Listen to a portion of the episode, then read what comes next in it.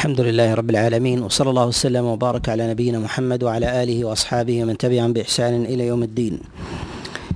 أما بعد ففي هذا المجلس في السابع من شهر الله المحرم من العام السابع والثلاثين بعد الأربعمائة والألف نتكلم على ما تبقى من أحكام سورة الأنفال ونبتدئ بإذن الله عز وجل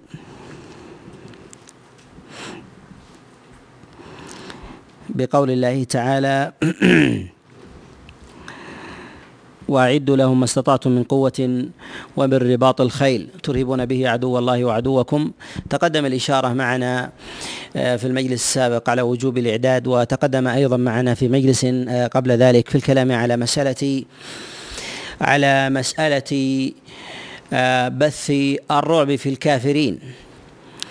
وذلك في قول الله جل وعلا سألقي في قلوب الذين كفروا الرعب وكذلك أيضا في هذه الآية ترهبون به عدو الله وعدوكم وذكرنا أن من المعاني المتضمنة لذلك أن الله عز وجل قد شرع للمؤمنين تخويف الكافرين وكذلك أيضا شرع لهم إخزاءهم. وذلك يتضمن إضعاف نفوسهم وكسر شوكتهم وتقوية المؤمنين المؤمنين عليهم بذلك. فإنه إذا ضعفت النفوس وانكسرت القلوب قويت الأبدان. وإذا كان الإنسان صاحب آه، عدة قليلة وصاحب عزيمة قوية فإنه يغلب غيره من خصومه إذا كان صاحب عدة كثيرة وعزيمة ضعيفة.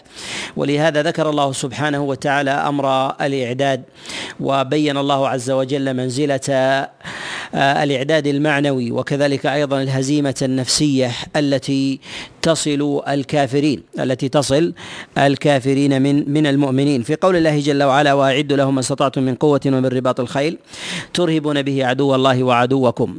الأمر من الله عز وجل في ذلك عاما وينصرف على سبيل الابتداء إلى عموم ينصرف على سبيل الابتداء إلى أمراء المسلمين وحكامهم وسلاطينهم وسلاطينهم أنهم يجب عليهم أن يعدوا العدة. والعدة إذا أردنا آه آه، أن ننظر إليها بأنواعها وأصنافها. آه، إذا فصلناها فإننا نفصل المخاطب بذلك. فإذا قلنا أن العدة العدة يستطيع الإنسان آه، أن يعد قوة بنفسه فإن الخطاب يتوجه إلى صنفين يتوجه إلى الأفراد على اختلاف أنواعهم. وذلك بإعداد العدة بالرمي وكذلك أيضا بتقوية البدن وغير ذلك. وإذا كان الخطاب في ذلك إلى الحكام فإنه يكون من سياسة سياسة الحرب وآلتها وحبس آه، السلاح في سبيل الله وكذلك أيضا آه، وضع الأوقاف والقوة العسكرية الكبيرة التي ربما لا يقدر عليها لا يقدر عليها الأفراد. والأمر في ذلك على الوجوب الأمر في ذلك على الوجوب. ويدل على الوجوب أن الله سبحانه وتعالى حرم ترك الجهاد. حرم ترك الجهاد إلا إذا كان ذلك على سبيل الفترة. أن يكون في بين المسلمين وبين الكافرين مهادنة أو موادعة أو مسالمة إلى أمد أو مصلحة معينة. وأما أن يكون ذلك إلغاء لجميع الشعيرة فإن ذلك فإن ذلك محرم بالاتفاق. فإن ذلك محرم محرم بالاتفاق ولا خلاف عند العلماء عند العلماء فيه. وتقدم معنا الكلام على ذلك فيما يتعلق في مسائل آه، المسالمة والمهادنة والموادعة. تقدم معنا ذلك ذلك في سورة في سورة البقرة آه، وكذلك أيضا في سورة في سورة النساء. ويأتي معنا أيضا مزيد التفصيل في ذلك في سورة محمد بإذن الله بإذن الله تعالى. آه، ذكر الله عز وجل الأمر وتقييده بالاستطاعة ما استطعتم يعني على حسب قدرتكم فيما تطيقون وهذا دليل على الوجوب أيضا وهذا دليل على على الوجوب لأنه إذا لم يكن على الوجوب فإنه لا معنى على تقييد ذلك بالاستطاعة فإن المستحب في ذلك لم يكن على سبيل التأكيد. لم يكن ذلك على سبيل التأكيد والإلزام. فلما قيد بالاستطاعة دل ذلك على دل ذلك على وجوب الإعداد أن يعد أهل الإيمان آه، عدتهم للكافرين. وقول الله جل وعلا ما استطعتم من قوة. القوة عامة وإن جاءت مقيدة في الدليل عن رسول الله صلى الله عليه وسلم. وذلك بالنظر إلى كلام السلف من الصحابة والتابعين في هذا المعنى فإنه يدل على على أن المراد بالقوة العموم. ولهذا نجد أنه تنوع تفسير السلف للقوة في كلام الله عز وجل على أنواع متعددة. فهذا يدل على عمومها وشمولها لأنواع القوة سواء كان ذلك قوة بدنية وهي لازمة للإنسان أو قوة متعدية وذلك بمعرفة مواضع ضعف العدو وصناعة الحصون والخنادق الصادق وغير ذلك كذلك أيضا من تهيئة آه، السلاح. وكذلك أيضا المراكب من الخيل وكذلك أيضا المراكب الحديثة من البواخر والبوارج والسفن وغير ذلك. كذلك أيضا أن يكون ذلك بإتقان الرمي سواء كان ذلك بالسهام أو أو الرماح أو النبال أو كان ذلك أيضا بالمنادق والقذائف. على اختلاف على اختلاف أنواعها فإنها من أمور القوة. قد جاء في صحيح الإمام مسلم من حديث عقبة بن عامر عليه رضوان الله أنه سمع رسول الله صلى الله عليه وسلم يقول على المنبر واعدوا لهم ما استطعتم من قوة ومن رباط الخيل. قال ألا إن القوة الرمي ألا إن القوة الرمي ألا إن القوة الرمي. ودل على وجوب آه، الإعداد وكذلك أيضا آه، أن يكون الإنسان راميا متقنا لذلك. ما جاء في أيضا في صحيح الإمام مسلم من حديث عقبة بن عامر أن رسول الله صلى الله عليه وسلم قال من تعلم الرمي ثم تركه فليس منا وفي رواية أو تركه فقد عصى. يعني عصى الله سبحانه وتعالى وذلك وذلك دليل على وهذا أيضا من الأدلة على وجوب على وجوب الاعداد على وجوب آه الإعداد. وقد اختلف تفسير الصحابة عليهم رضوان الله تعالى أيضا وتفسير التابعين لما يتعلق لما يتعلق بمعنى القوة. فمنهم من حمله على الرمي وهذا هو الأكثر وهذا هو الأكثر. ومنهم من حمله على معنى أوسع من ذلك كما جاء عن عكرمة فإنه قال إن القوة إن القوة الحصون. إن القوة الحصون. ومنهم من حمل القوة في ذلك على إعداد ذكور الخيل على إعداد ذكور ذكور آه، الخيل. وفيه إشارة آه، ويتضمن أيضا إلى انتقاء الصفوة التي تثخن في المشركين تثخن في المشركين. هذه المعاني التي ترد عن السلف عليهم رحمة الله هي من اختلاف التنوع إلى اختلاف التضاد. هي من اختلاف التنوع لا اختلاف لا اختلاف التضاد. وذلك آه، أنهم يعلمون أن المقصود في ذلك هو الاثخان بالكافرين. وإذا كان الاثخان بالكافرين يتضمن هذه المعاني جميعا يتضمن هذه آه، المعاني جميعا فإنه يدل يدل على عموم معنى القوة. ولهذا قد جاء عن مجاهد بن جبر كما روى ابن جرير الطبري وغيره أن عن مجاهد بن جبر أنه رأى رجل آه، معه جوالق وهو نوع من وهو نوع من المحامل التي يحملها الإنسان من جلد أو من وبر أو نحو ذلك ويريد أن يغزو. فقال هذا من القوة. هذا من القوة. وعلى هذا نقول إن كل ما تقوى به الإنسان فهو من القوة التي أمر الله عز وجل بها. فكل ما يتقوى به الإنسان هو قوة إعدادية سواء كان ذلك من اللباس من الدروع أو ما يستتر به الإنسان أيضا ليتجلد به على عدوه من البرد.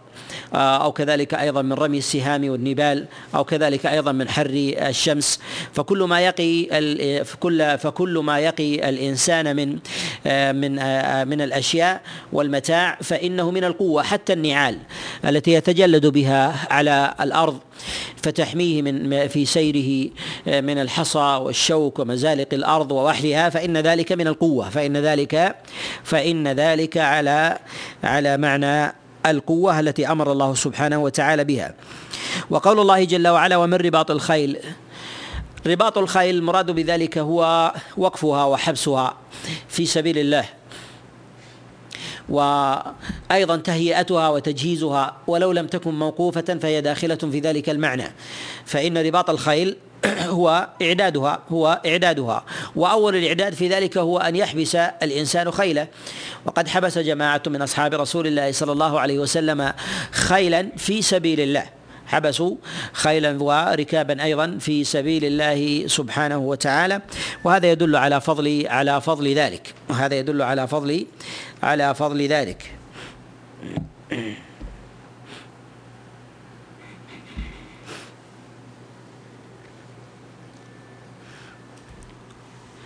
وفي قول الله جل وعلا ترهبون به عدو الله وعدوكم تقدم الإشارة إلى ما يتعلق بمسألة القوة المعنوية وأثرها.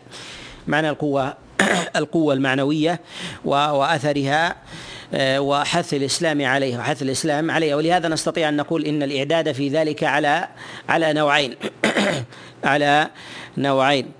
النوع الأول هو إعداد الأبدان وإعداد إعداد الأبدان وما يتعلق بها. وما يتعلق وما يتعلق بها. وذلك من من إحسان رمي السلاح وإصابة الأهداف ومكر الأعداء وما تنتفع به الأبدان في ظاهرها وتتقي به من معرفة صناعة اللباس والسلاح وحفر الخنادق وغير ذلك فإنه من إعداد من إعداد الأبدان. النوع الثاني هو إعداد الإيمان هو إعداد الإيمان. فإن إعداد الإيمان مما حث عليه الشارع في مواضع عديدة من كلامه سواء ذلك في كلام الله عز وجل أو في كلام رسول الله صلى الله عليه وسلم. فنقول في ذلك إن هذا أيضا من أنواع الإعداد.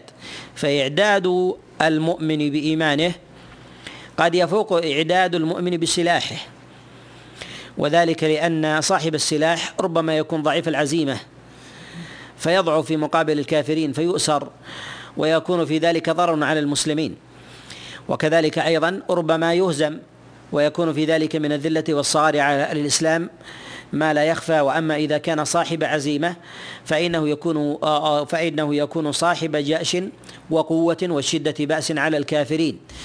وكذلك أيضا فإن صاحب القوة والشدة والصبر ولو كان ولو كان واحدا فإنه يغلب ما هو أكثر من ذلك. ولهذا نجد أن النبي عليه الصلاة والسلام وكذلك أيضا أصحابه غلبوا المشركين وهم في جميع معاركهم وغزواتهم هم أقل عددا وعدة من الكافرين وذلك لقوة إيمانهم وإعدادهم لي إعدادهم لبواطنهم وذلك من من تطهيرها من الأدران أدران الذنوب وتعلقات القلوب وتعلقات آه، وتعلقات القلوب بامر بأمر الدنيا.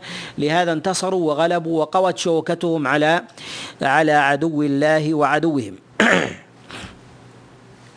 وفي قول الله جل وعلا ترهبون به عدو الله وعدوكم. فيه على ما تقدم مشروعية آه، تخذيل الكافرين وإرهابهم وإرعابهم. وأيضا ينبغي أن نشير إلى معنى آه، أن أن الإرهاب على نوعين. النوع الأول إرهاب محمود وهذا هو الأصل لظاهر كلام الله جل وعلا. وفي هذه الآية ترهبون به عدو الله وعدوكم. وأيضا ما تقدم ما تقدم في قول الله جل وعلا سألقي في قلوب الذين كفروا الرعب فإن هذا من مقاصد الشريعة فإن هذا من مقاصد الشريعة أن يدخل الإرهاب والتخذيل والتخذيل والخزي في قلوب المحاربين من المعتدين من الكافرين و وغيرهم. والنوع الثاني إرهاب مذموم وإرهاب مذموم والمراد بذلك هو تخويف المسلم.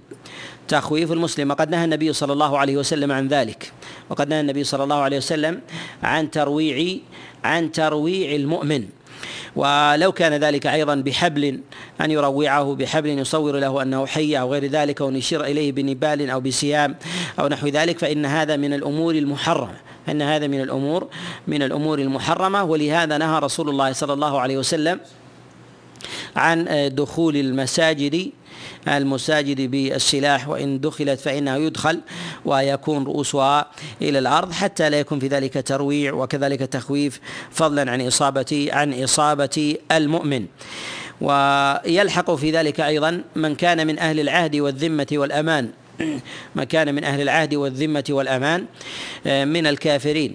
فإنه لا يجوز لا يجوز في ذلك ترويعهم ولا يجوز في ذلك أيضا أخذ ما حرم الله عز وجل على المؤمنين من سفك دمائهم وهتك أعراضهم وأخذ أموالهم إلا ما احله الله عز وجل له لهم منهم وذلك من الجزية أو ما تصالحوا عليه. أو غير ذلك مما أباحه الله سبحانه وتعالى.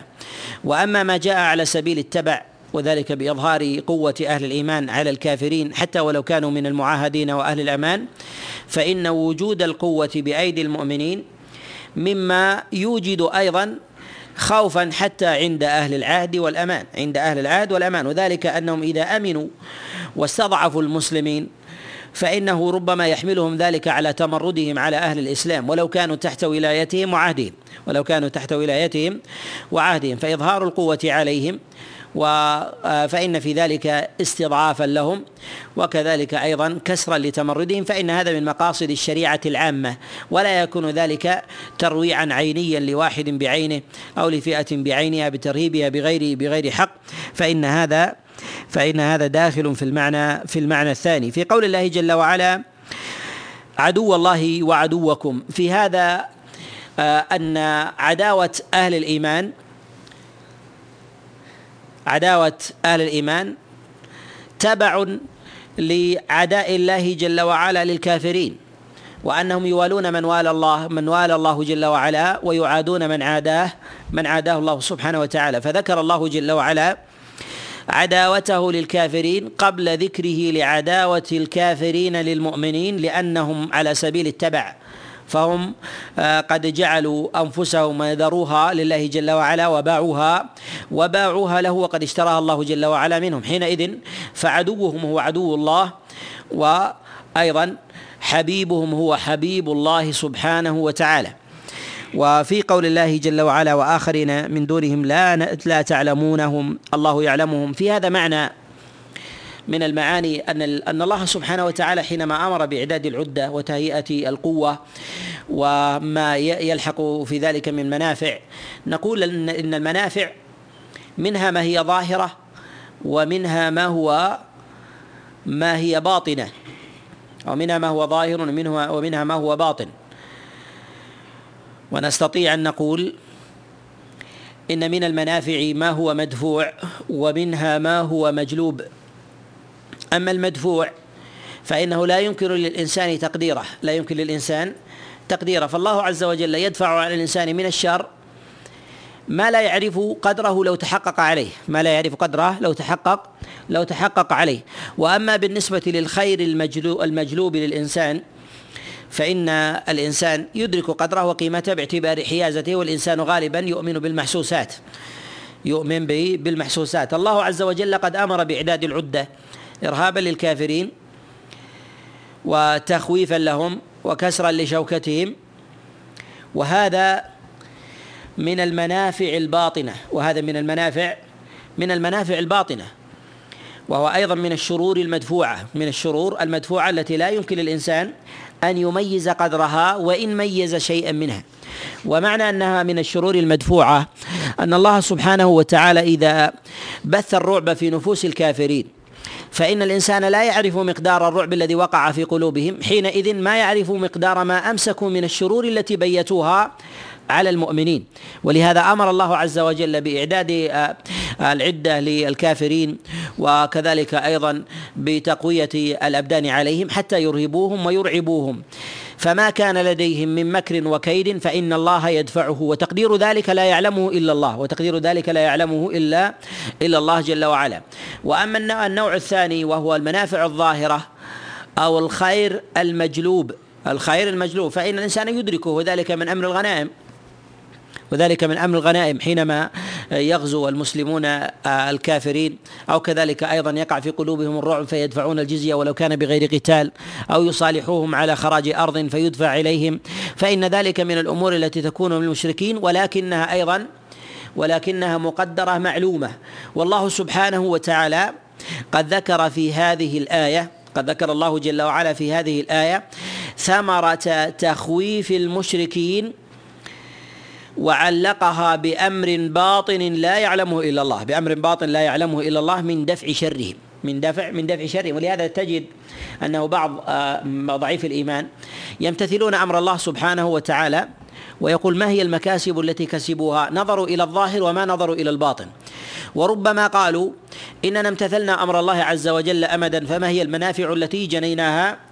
من ذلك. فإذا تركوا أمر الله أتاهم وفتح الله عز وجل عليهم من الشرور المحبوسة بامتثال أمر الله ما لا يدركون. وربما حملوا تلك الشرور التي لحقت بهم على معنى آخر على معنى آخر وذلك بالدراية أو كذلك أيضا التفاوت في أمر الدنيا أو غيره أو غير ذلك. ولهذا ذكر الله جل وعلا آخرين من دونهم يعني من دون المشركين من كفار قريش. وهم اليهود كبني قريظة. وأضرابهم الذين الذين يكيدون لرسول الله صلى الله عليه وسلم في المدينة. فهؤلاء إذا هاب البعيد هاب القريب. إذا هاب البعيد هاب هاب القريب. وبهذا نعلم أن مراتب أعداء الله سبحانه وتعالى متفاوتة. مراتب الأعداء متفاوتة. منهم البعيد ومنهم القريب الظاهر.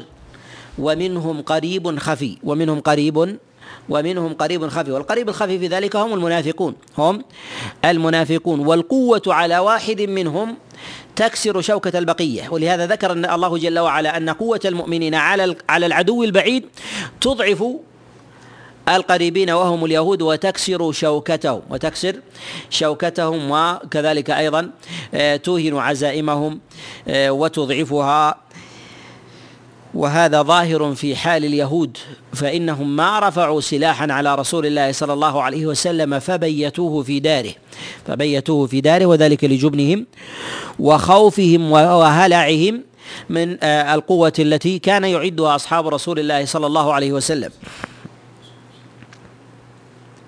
وهنا في قول الله جل وعلا لا تعلمونهم الله يعلمهم. هذا في إشارة على ما تقدم في إشارة إلى ما تقدم أن أن المنافع التي يجعلها الله عز وجل في امتثال أمره منها ما هي ظاهرة ومنها ما باطنة أو ما هي مجلوبة ومنها ما هي مدفوعة والمجلوبة ظاهرة ومقدرة وبينة.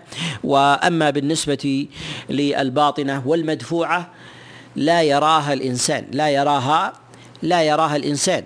ولهذا تقدم معنا أن الله عز وجل قد سمى الجهاد والقتال في سبيله حياة. كما تقدم معنا في قوله لما يحييكم وسمى الله القصاص أيضا حياة ولكم في القصاص حياة يا أولي الألباب فسمى الله القصاص حياة وسمى القتال والجهاد في سبيله حياة لأجل ماذا؟ مع أن ظاهر ذلك هو إزهاق نفس وظاهره إزهاق إزهاق نفس ولكن لما كان الأثر المدفوع لا يعلمه إلا الله فلو عطل ذلك لفتح من قتل من القتل وسفك الدماء ما لا يحصيه إلا الله من الشرور والمفاسد العريضة من الشرور والمفاسد العريضة. ولهذا نقول إن حياة المؤمنين في داخلهم هو بإقامة القصاص وحياة المؤمنين في داخلهم وخارجهم هو بإقامة الجهاد في سبيل الله. ولهذا يحفظ الله عز وجل بيضة المسلمين ويجمع كلمتهم على عدوهم. وإذا لم يقيموا ذلك تسلط عدوهم عليهم وانشغل بعضهم ببعض فضرب بعضهم أعناق بعض. فضرب بعضهم اعناق أعناق بعض لتعطيلهم لأمر الله سبحانه وتعالى. وحينما ذكر الله عز وجل أمر الإعداد ذكر النفقة قال وما تنفقوا من شيء في سبيل الله يوفى إليكم وأنتم لا تظلمون. في هذا أيضا ما يتضمن من المعنى السابق ما ذكرنا من الأمور الباطنة ذكر الله عز وجل قال يوفى إليكم يعني في الدنيا. يعوضكم الله عز وجل عنه. كذلك أيضا في الآخرة يجعل الله عز وجل من ذلك اجرا وثوابا وثوابا جزيلا. وذكر النفقة بعد ذكر الإعداد إشارة إلى عظم النفقة في سبيل الله. إلى عظم النفقة في سبيل الله. فذكر الله عز وجل الإنفاق بعدما ذكر الإعداد. أي أن الإعداد لا يكون إلا لا يتم تمامه إلا بالإنفاق. إلا بالإنفاق في سبيل الله. وأن بالإنفاق في سبيل الله يقوى تقوى شوكة أهل الإيمان وتقوى عزائمهم وكذلك أيضا يكونون من أهل الإعداد في مواجهة عدو الله وعدوهم.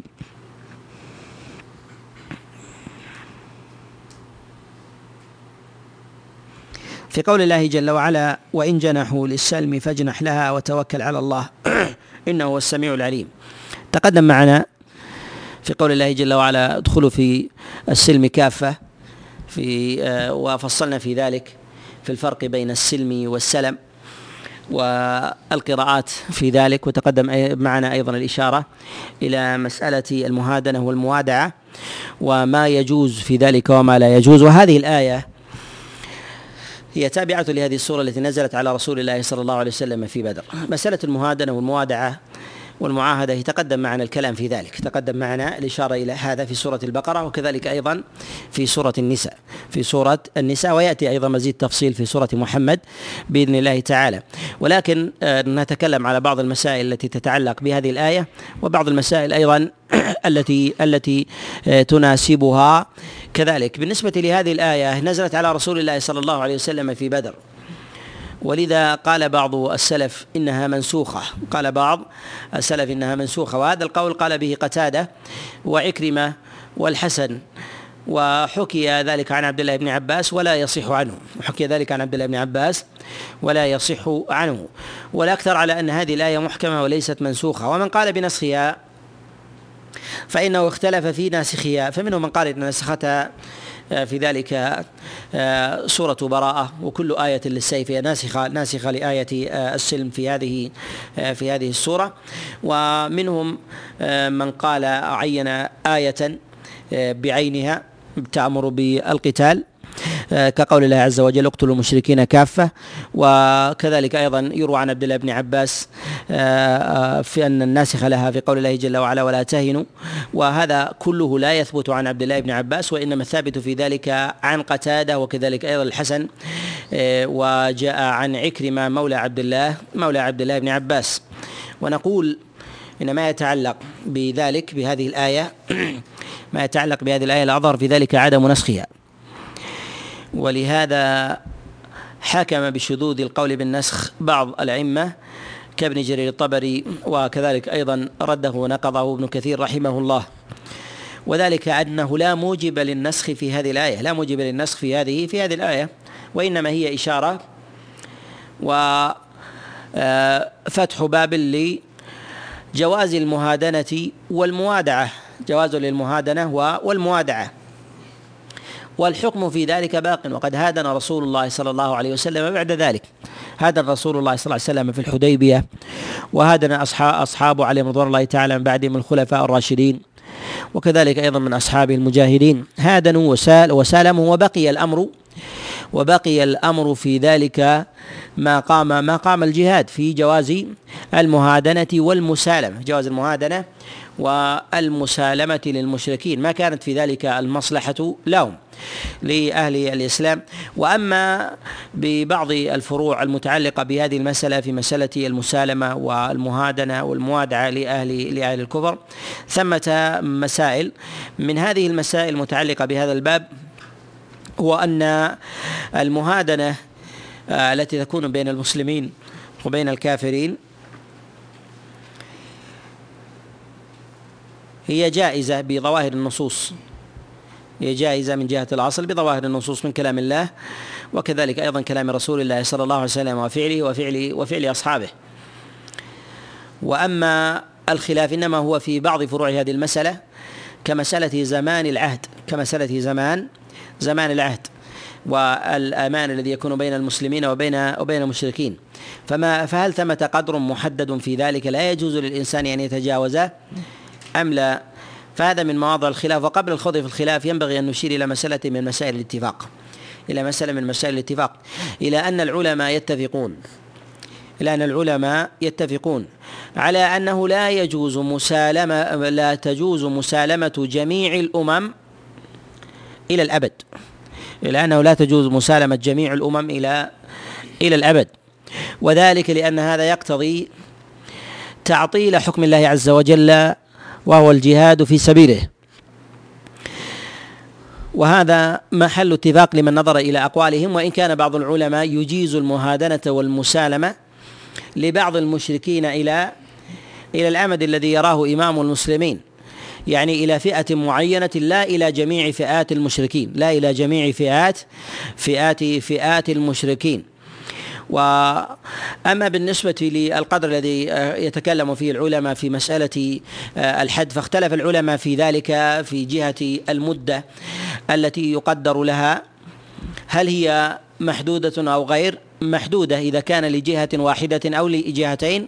ولا يكون ذلك إلى جميع الجهات ولا يكون ذلك إلى جميع الجهات. اختلفوا في ذلك على قولين. ذهب بعض العلماء إلى أن الهدنة والمسالمة تكون إلى إلى أمد ولا تكون إلى أبد ولو كان ذلك إلى جهة محدودة معينة واحدة. وهذا الذي ذهب إليه جمهور العلماء وهذا الذي ذهب إليه جمهور جمهور العلماء ولكنهم اختلفوا فيما بينهم في القدر في ذلك. فذهب الإمام الشافعي رحمه الله إلى عدم الجواز الزيادة على عشر. وذلك لمصالحة النبي صلى الله عليه وسلم لكفار قريش في الحديبية. ومنهم من قال دون ذلك فقال بالأربع وقال بالثلاث ومنهم من قال بالتسع. على اختلاف في الزمن الذي عاهد وصالح فيه رسول الله صلى الله عليه وسلم. القول الثاني قالوا بجواز أن يكون العهد والمسالمة والمصالحة ولو إلى غير أمد. ولو إلى غير إلى غير أمد. وهذا قول نقل ابن حبيب عن الإمام مالك رحمه الله. ولكن القول عن الامام مالك رحمه الله في ذلك لا يعني ذلك إلى جميع الجهات من الكافرين. إلى جميع الجهات من من الكافرين. ولا يفهم من قوله هذا فمن نظر إلى إلى بقية اقواله في هذا الباب. وجد أنها تتفق مع مع الأصل الذي تقدم تقدم تقريره. إلى ما تقدم ما تقدم تقريره. وكذلك أيضا ينبغي الرجوع إلى ما تقدم الإشارة إليه في مسألة العهود التي تكون بين المسلمين وبين الكافرين أن الأصل في ذلك الوفاء وإذا خشي المؤمنون من الكافرين خيانة للعهد وبلغهم التربص والتحين والمكر بأهل الإسلام في أثناء العهد فلهم أن ينبذوا إليهم عهدهم وأن يقوموا بمقاتلتهم بمقاتلتهم بعد بعد ذلك. ومن المسائل المهمة المتعلقة بذلك ما يتعلق بدفع المال إلى الكافرين دفع المال إلى إلى الكافرين. وذلك عند قوة الكفر وضعف أهل الإسلام أو تكالب الأعداء على المسلمين أو على جماعة من المسلمين. فأرادوا المسلمين على أموالهم فأراد المسلمون أن يدفعوا شرهم ويسالموهم على شيء من المال فهل يجوز ذلك أم لا يجوز؟ نقول إن هذه على حالين. الحالة الأولى إذا كان في المسلمين قدرة وصبر وأنهم يؤملون فرجا ظاهرا ثم تمكينا عليهم ولو أصابهم شدة في شهر أو شهرين أو في عام أو في عامين وأنها إلى ارتفاع وزوال وأن أمرهم إلى قوة فحينئذ يقال بعدم الجواز فإنه يقال بعدم بعدم الجواز. الحالة الثانية إذا كان لا قبل للمسلمين بالمشركين كأن يتكالب المشركون على المؤمنين من جميع جهاتهم فيحتاج المسلمون إلى دفع بعض المال إلى بعض المشركين. من بعض جهاتهم حتى يأمنوا ثغرا من الثغور فينشغلوا ببقية الثغور ثم آه، يدفعوا ذلك الثغر الذي الذي أغلقوه بالمال بدفعهم له بالقتال والسلاح بالقتال بالقتال والسلاح. وهذا الذي ذهب إليه جمهور العلماء إلى أنه يجوز. وهذا ذهب إليه الإمام مالك والشافعي وأبو حنيفة وحكي عن الإمام أحمد رحمه الله كذلك. إلى أنه يجوز للمسلمين إذا أحاط بهم المشركون من جميع الجهات فأرادوا فأرادوهم ولم ولا طاقة للمسلمين بهم جميعا فأرادوا أن يأمنوا فئة من الفئات حتى يقاتلوا بقية المشركين. فله فلهم أن يدفعوا لهم مالا. ويستدل بذلك بما جاء عند الطبراني من حديث محمد بن عمر عن أبي سلمة عن أبي هريرة في قصة غطفان لما أعطاهم رسول الله صلى الله عليه وسلم. بعض ثمار المدينة فقيل الثلث وقيل الشطر. حتى ينحازوا عن كفار قريش ويخذلوهم. فينفرد رسول الله صلى الله عليه وسلم بكفار قريش. ورجح ذلك جماعة من العلماء من أئمة المغازي والفقه والبصيرة فيها كالأوزاعي وكأبي عبيد القاسم بالسلام وغيرهم وفعله أيضا بعض أصحاب رسول الله صلى الله عليه وسلم كمعاوية. فإنه معلوم أن أمة الإسلام تعادي الكفر والوثنية بجميعها سواء كانت كتابية من اليهود والنصارى أو كانوا مجوسا أو كانوا أيضا وثنيين من عباد الأصنام والكواكب والنجوم أو الملاحدة والزنادقة ولا قبل لهم بالجميع. فقد يقدرون على مسالمة متساوية من طرف ويقون على مواجهة من جهة أخرى ولا يقون على جميع الجهات أن يقابلوها فربما كانوا في زمن ضعف أو في فترة تكالب الأعداء ولو كانوا على قوة فلا طاقة لهم بجميع الجهات. فيريدون أن يدفعوا قوة من جهة ليأمنوها فيتفردوا ببقية الجهات حتى يغلبوا عليها كما فعل أو أذن رسول الله صلى الله عليه وسلم بذلك ابتداء حتى نزل السعدان عليهما رضوان الله تعالى على قتال على قتالهم جميعا بعد مشورة رسول الله صلى الله عليه وسلم لهما. وإنما عرض رسول الله صلى الله عليه وسلم ذلك العرض على الصحابة لما أراد تحييد بعض المشركين إلا وهو دليل على على جوازه. وبهذا استدل من استدل في هذا الباب على جواز إعطائهم أمنا لشرهم ومكرهم إذا كان في المسلمين ضعف. وأما إذا كانوا في زمن قوة إذا كان المسلمون في زمن قوة وأرادوا أن يدفعوا إليهم ركونا إلى الدنيا وراحة ودعة فإن ذلك من وجوه الصغار الذي لا يجوز باتفاق العلماء. فإن هذا من وجوه الصغار الذي لا يجوز باتفاق العلماء. لأنه يناقض أصل شريعة الجهاد وشريعة الجزية التي أمر الله عز وجل أن يدفعها المشركون إلى المؤمنين. وليس العكس في ذلك وليس العكس في ذلك بشيء من شيء بشريعة الله إلا على ما تقدم تفصيله مما مما سبق.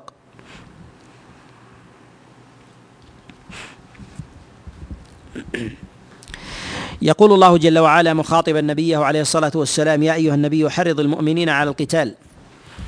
في هذه الآية مشروعية تحريض المؤمنين على قتال الكافرين المعتدين.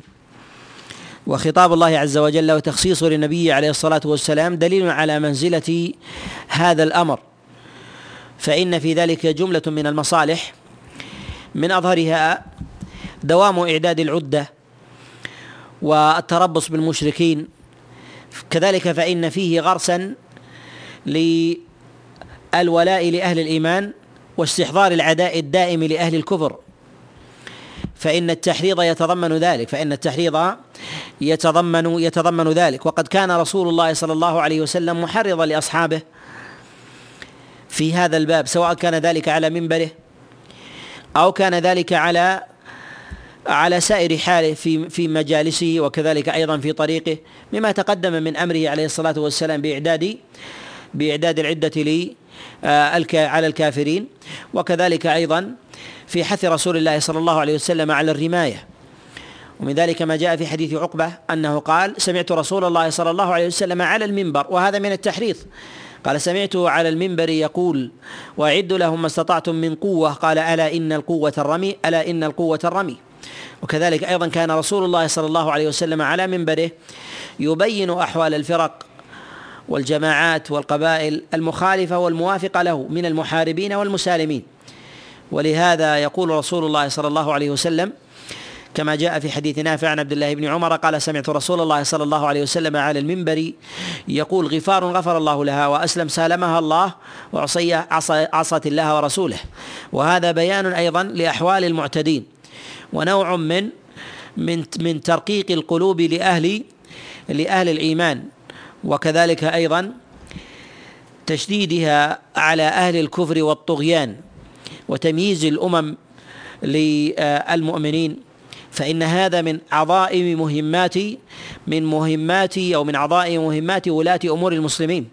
وقد كان رسول الله صلى الله عليه وسلم أيضا محرضا لهم حتى في ذهابه ومجيئه كما جاء في حديث سلمة بن الأكوع في الصحيح أنه قال مر رسول الله صلى الله عليه وسلم على شبان من أسلم ينتظلون. فقال رسول الله صلى الله عليه وسلم أرموا فداكم أبي فإن أباكم كان راميا.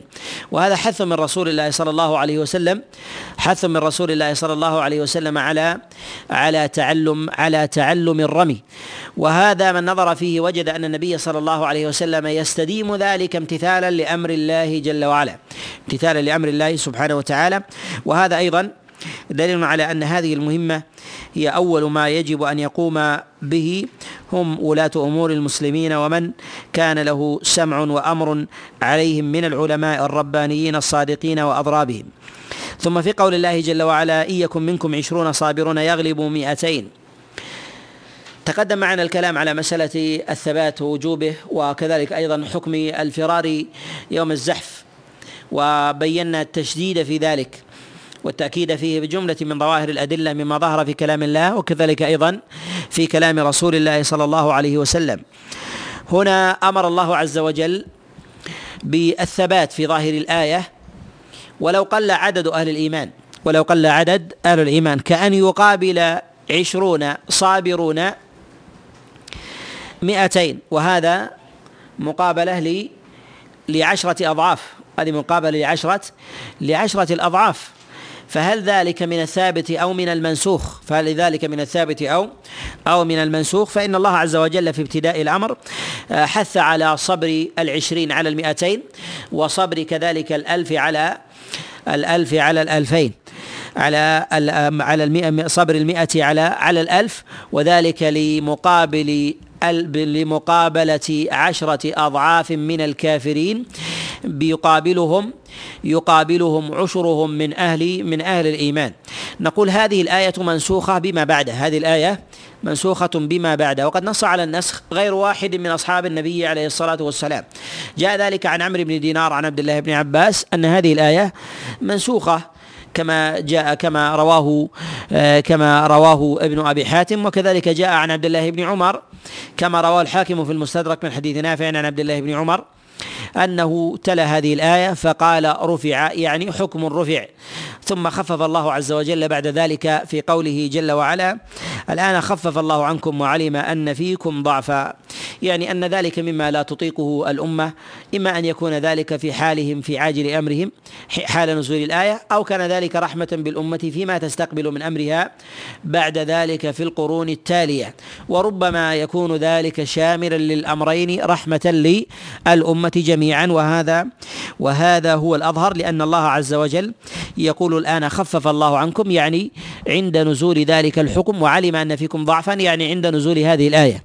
عند نزول هذه هذه الآية فإذا كان ذلك الضعف في الأولين فإنه يكون أيضا في الآخرين من باب أولى. فإن أعظم القوة والإعداد في ذلك هي قوة الإيمان. وكذلك أيضا يتبعها إعداد الأبدان وكذلك أيضا السلاح. فإذا كان ذلك في السابقين آه، كان على رحمة من الله عز وجل وذلك لضعفهم فإنه يكون في المتأخرين من باب من باب أولى. فيقول الله جل وعلا فإن يكن منكم مئة صابرة يغلب مئتين وهذا على ما تقدم أنه يجب على المؤمنين أن يثبتوا أمام ضعفهم والا يفر الواحد من أمام الاثنين. وأما إذا فر من أمام الثلاثة فما فر كما جاء عن عبد الله بن عباس فيما رواه عمرو بن دينار عن عبد الله بن عباس عليه رضوان الله. ولكن في ظاهر هذه الآية نجد أن الآية ذكرت العدد وما ذكرت وما ذكرت العدة وهي أن يعد أهل الإيمان آه، عدتهم على أهل على أهل الكفر من السلاح. وكذلك أيضا على اختلاف أنواعه سواء كان ذلك من السلاح المحمول أو كذلك أيضا آه، من غير المحمول كالخنادق وغيرها فإنها أيضا من مواضع من مواضع القوة المامور المأمور بها.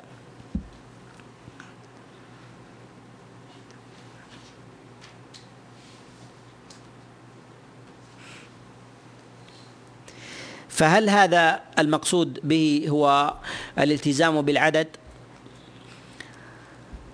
أما ما يتعلق بإعداد القوة ليست معتبرة نقول جرت الآية مجرى الغالب جرت الآية مجرى الغالب والغالب في ذلك التقارب في السلاح. والغالب في ذلك هو التقارب التقارب في السلاح. فإن الناس في الغالب في كل زمن يحملون من جنس السلاح المحمول مع بعضهم. فإذا كانوا في زمن سهام فإنهم يحملونها وإن اختلفت في نوعها وقدرها وقوتها فهم يتقاربون في ذلك. كذلك أيضا فيما يتعلق بالرماح وكذلك المركوبات فإذا كان في زمن خيل فإنهم يحملونها وإذا كانوا آه، في زمن مراكب حديثة أو سفن أو طائرات فإنهم يتقاربون يتقاربون فيها. فجرت الآية مجرى مجرى الغالب.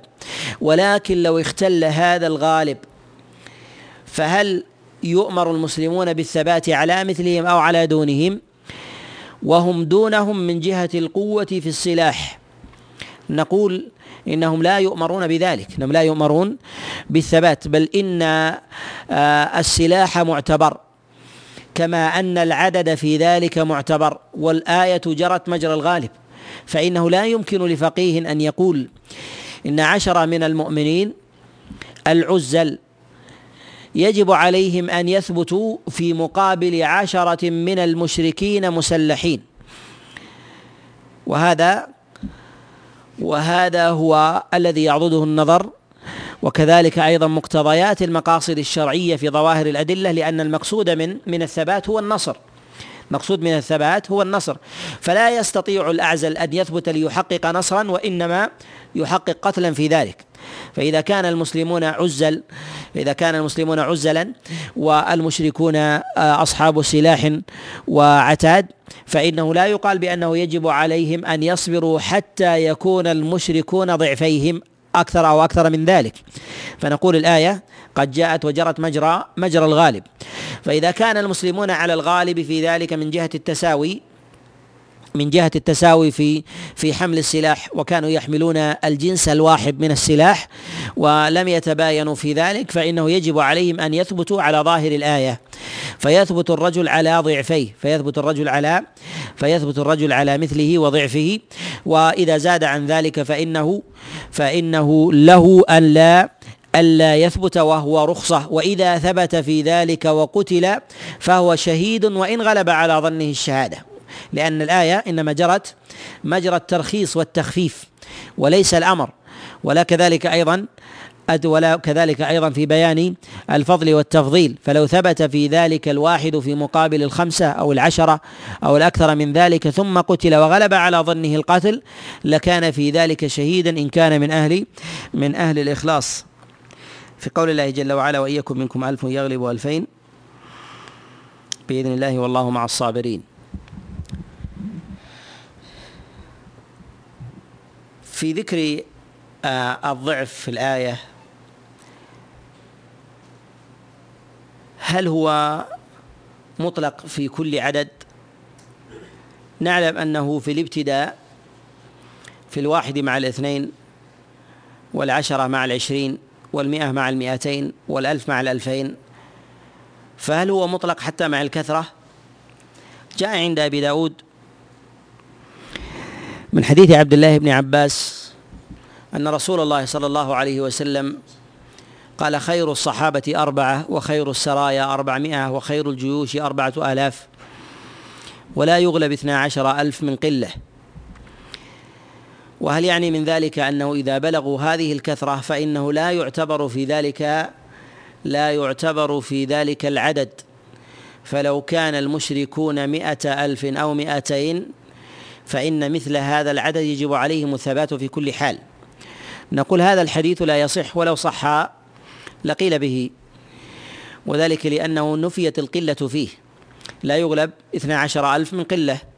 فالحديث قد رواه أبو داود في كتابه السنن وكذلك الترمذي من حديث جرير ابن حازم عليه رحمة الله.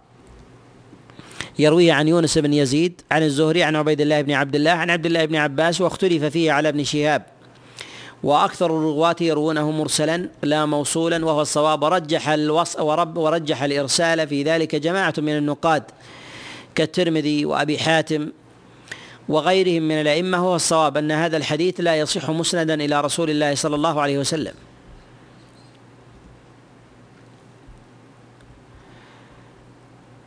وأن الضعف في ذلك من جهة العدد هو في القلة والكثرة. وفي القلة في القلة والكثرة سواء بلغ المسلمون اثني عشر ألفا أو كانوا أكثر من ذلك أو أقل. وذلك لمطلق هذه الآية وعمومها. ثم قال الله جل وعلا ما كان لنبي أن يكون له أسرى حتى يدخل في الأرض تريدون عرض الدنيا والله يريد الآخرة والله عزيز حكيم. في هذه الآية ذكر لما وقع لرسول الله صلى الله عليه وسلم وأصحابه من أسارى بدر. فإن وقع في أيديهم أسارى وهذا تغير للحال. بعدما كان المسلمون يؤسرون عند المشركين ويصومونهم سوء العذاب أمكن الله عز وجل من المشركين. فجعلوهم أسارى بأيدي المؤمنين وكان منهم أقوام من قرابات رسول الله صلى الله عليه وسلم كالعباس ومن قرابات عمر بن الخطاب عليه رضوان الله ومن قرابات جماعة من المهاجرين. فكان في ذلك قوة لأهل الإيمان وغلبة عليهم وكسرا وكسرا لشوكة المشركين وإضعافا وإضعافا لهم. وهنا قد استشار رسول الله صلى الله عليه وسلم أصحابه في أسارى بدر فمنهم من نصحه بالقتل كعمر ومنهم من نصحه بالفداء كأبي بكر الصديق. واختلف الناس في ذلك فمال رسول الله صلى الله عليه وسلم إلى الفداء لأن أكثر الصحابة عليهم رضوان الله تعالى مالوا إلى ذلك. فأنزل الله عز وجل على رسوله صلى الله عليه وسلم هذه الآية وفيها من اللوم على من مال على من مال إلى إلى أخذ المغانم بالفداء سواء كان ذلك بالمال أو كان ذلك بالأسرى. وفي هذا دليل على أنه يشرع للمسلمين في حال ابتداء قتالهم أو كذلك أيضا في زمن ضعفهم الا يؤثر الا يؤثر الاسر على على القتل. فإن الاسر يكون بعد بعد الاثخان بالكافرين. فإن في قتلهم إضعاف لهم فإن في قتلهم إضعاف لهم وكذلك فيه آه، كسر لشوكتهم وتقليل لعددهم بخلاف الأسر فإنه يتبعه في ذلك من المن وكذلك أيضا من الفداء بالمال وربما تتشوف النفوس أيضا آه، إلى مطامع الدنيا فيريدون ويشترطون مالا فتركنوا أنفسهم إلى ذلك إلى ذلك المال ويغلبون الدنيا على مقاصد الشريعة. فجاء اللوم في ذلك من الله سبحانه وتعالى للمسلمين فيما فعلوه في بدر فيما فعلوه في بدر. وعلى هذا المعنى يتفق العلماء وعلى هذا المعنى يتفق العلماء أنه في زمن ابتداء المسلمين بالقتال أو في زمن ضعفهم فإن إثخانهم في عدوهم أولى من تمكنهم من أسراهم. وأما من جهة المصلحة في ذلك فإن لهم أن يفدوا وكذلك أيضا أن يقتلوا ولهم أن يمنوا. ويأتي ذلك بإذن الله عز وجل تفصيله في سورة محمد بإذن الله تعالى تفصيلا في أبواب في أبواب الأسرى. وقول الله جل وعلا لولا كتاب من الله سبق لمسكم فيما أخذتم عذاب عظيم. والمراد بالكتاب الذي سبق هو أن الله عز وجل أحل لرسوله صلى الله عليه وسلم المغانم في ابتداء الأمر وأنها لم تكن حلالا لأحد من آه، الأمم السابقة إلا لأمة محمد. وحينما أحلها الله عز وجل آه، لرسوله صلى الله عليه وسلم ولأمته لم يكن ما فعلوه في أسارى بدر موجبا لعقاب الله عز وجل عليهم إذ خالفوا مقصد الإثخان وكسر شوكة المشركين لأنهم قد ترخصوا على اجتهاد واجتهادهم في ذلك على أجر. وفي هذا آه، دليل على أن المجتهد مأجور ولو بان له بعد اجتهاده أنه قد خالف دليلا من الأدلة. أو مقصدا من مقاصد الشريعة. ما دام قد أفرغ وسعه بالنظر في الأدلة وتجرد في حكمه على نازلة من النوازل. وكذلك أيضا فإن في هذه الآية دليل على أن الله سبحانه وتعالى رحم هذه الأمة بالغنيمة فجعل حل الغنيمة رافعا للعقوبة. وكذلك أيضا سماها الله جل وعلا حلالا طيبا. كما في قوله سبحانه وتعالى فكلوا مما غنمتم حلالا طيبا فجعل الله عز وجل ما ما وجدوه بأيديهم من المشركين من الحلال الطيب الذي نفلهم الله جل وعلا إياه كما تقدم تقريره.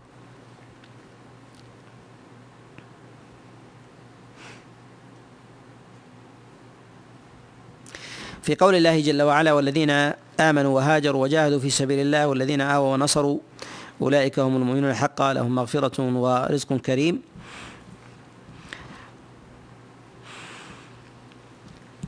تقدم معنا الكلام في سورة النساء على الهجرة وأنواعها ووجوبها وأصناف الهجرة من بلد الإسلام إلى بلد الكفر من بلد كفر من بلد كفر من بلد إسلام إلى بلد إسلام.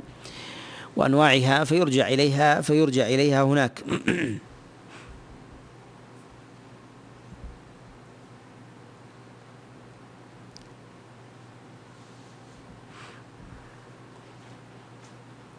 في قول الله عز وجل والذين آمنوا من بعد وهاجروا وجاهدوا معكم فأولئك منكم وأولو الأرحام بعضهم أولى ببعض.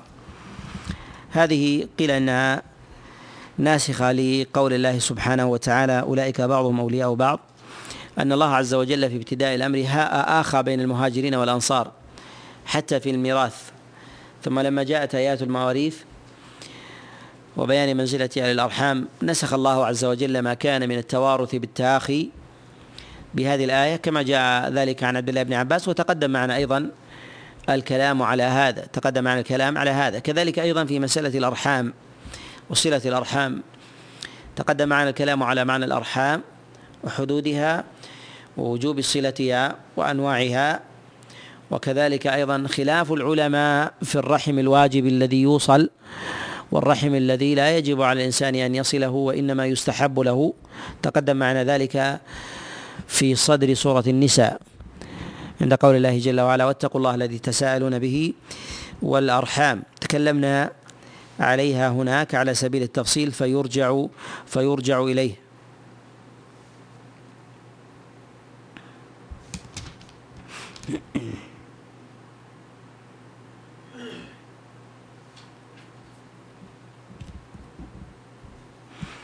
في قول الله سبحانه وتعالى هنا في ما قبل هذه الآية الخاتمة لسورة الأنفال قبلها بآيتين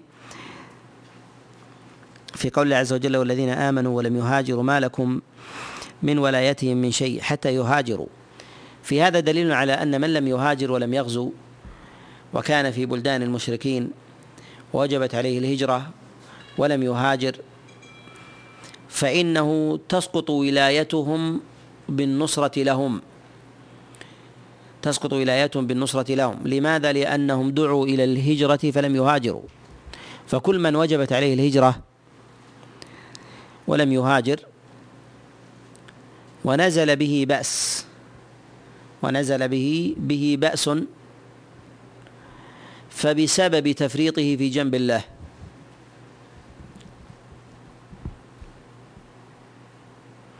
ولهذا الله عز وجل رفع ولاية النصرة وإن كانت ولاية الإيمان باقية إلا أن الله عز وجل قد رفع ولاية النصرة عنه في قوله جل وعلا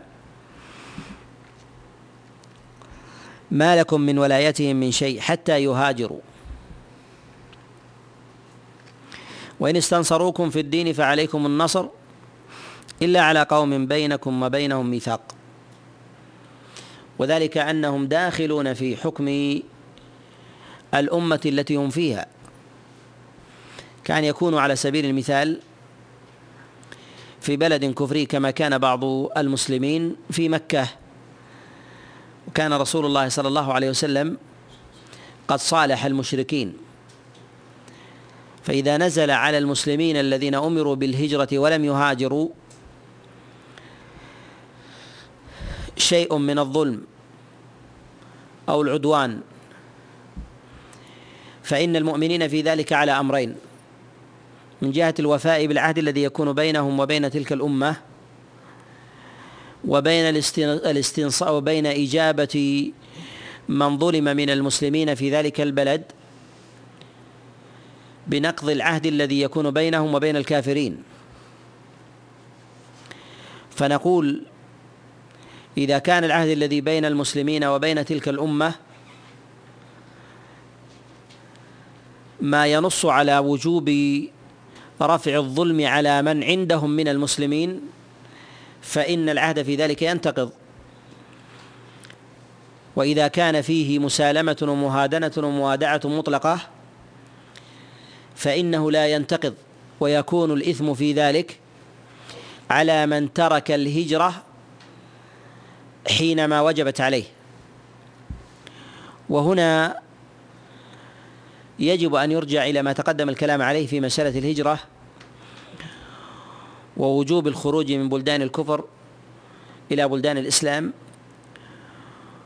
وما ذكرنا متى يجوز للمسلمين أن يقيموا في بلدان كافرة كأن يكون لهم ولايات كاملة أو لهم مدن كاملة يقيمون ويظهرون فيها شرع الله.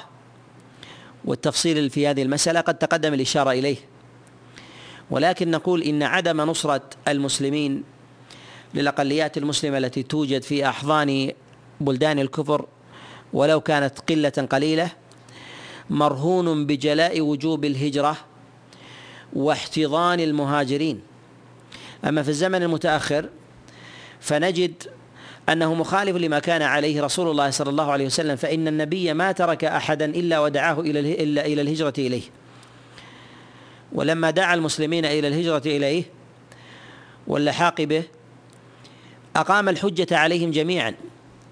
ولكن إذا عطلت الهجرة وأصبحت بلدان المسلمين لا تقبل من هاجر إليها إلا بأضيق السبل لم يكن الحكم حينئذ نازلا والصورة متطابقة. وإنما ذكرنا هذا التفصيل ليعلم التباين بين الحالين مع بقاء الحكم من جهة أصله على ما كان في زمن رسول الله صلى الله عليه وسلم. فإن النبي عليه الصلاة والسلام قد دعا الناس إلى الهجرة ومن أسلم وكان في أوساط المشركين أنه يجب عليه أن يلحق به وأن لا يبقى في أوساط المشركين. وفتح المدينة وخيراتها لمن قدم إليه وأقام الحجة عليهم. وأما إذا كان في زمن أغلقت هذه الأبواب فإنه يجب على المسلمين أن ينصروا على أن ينصروا المظلومين المقهورين الذين يكونون في أوساط المشركين. وينزل عليهم الظلم. لأنهم لو أرادوا الهجر الهجرة ما وجدوا مهجرا قويا وملاذا يهاجرون إليه. ثم أيضا نجد أن وجوب الهجرة على كثير من كان من بلدان المسلمين ليس بظاهر عندهم كظهوره في زمن رسول الله صلى الله عليه وسلم من كثرة الخطاب. بل ربما لو بلغ أحدهم في بعض البلدان التي يقيم فيها المشركون وهي بلد من بلدانهم ويقيم فيها أفراد أو جماعات من المشركين لما عرف أو علم بوجوب الهجرة إليه. والهجرة عليه أن يهاجر إلى بلدان المسلمين. فلما كانوا على غفلة من هذا الأمر وعدم إدراك وعدم وجود من يستقبلهم بلدان المسلمين علق هذا الحكم حتى تقوم شروطه حتى تقوم شروطه كما قامت في زمن رسول الله صلى الله عليه وسلم واستمر بوجوب النصرة لهم بكل حال بوجوب النصرة لهم بكل حال على قدر المستطاع على قدر المستطاع ولا يكلف الله عز وجل نفسا إلا إلا وسعها. بهذا نختم سورة الأنفال. ونشرع بإذن الله عز وجل في المجلس القادم بسورة التوبة. وأسأل الله سبحانه وتعالى أن ينفعنا بما سمعنا وأن يجعله حجة لنا لا علينا. وصلى الله وسلم وبارك على نبينا محمد.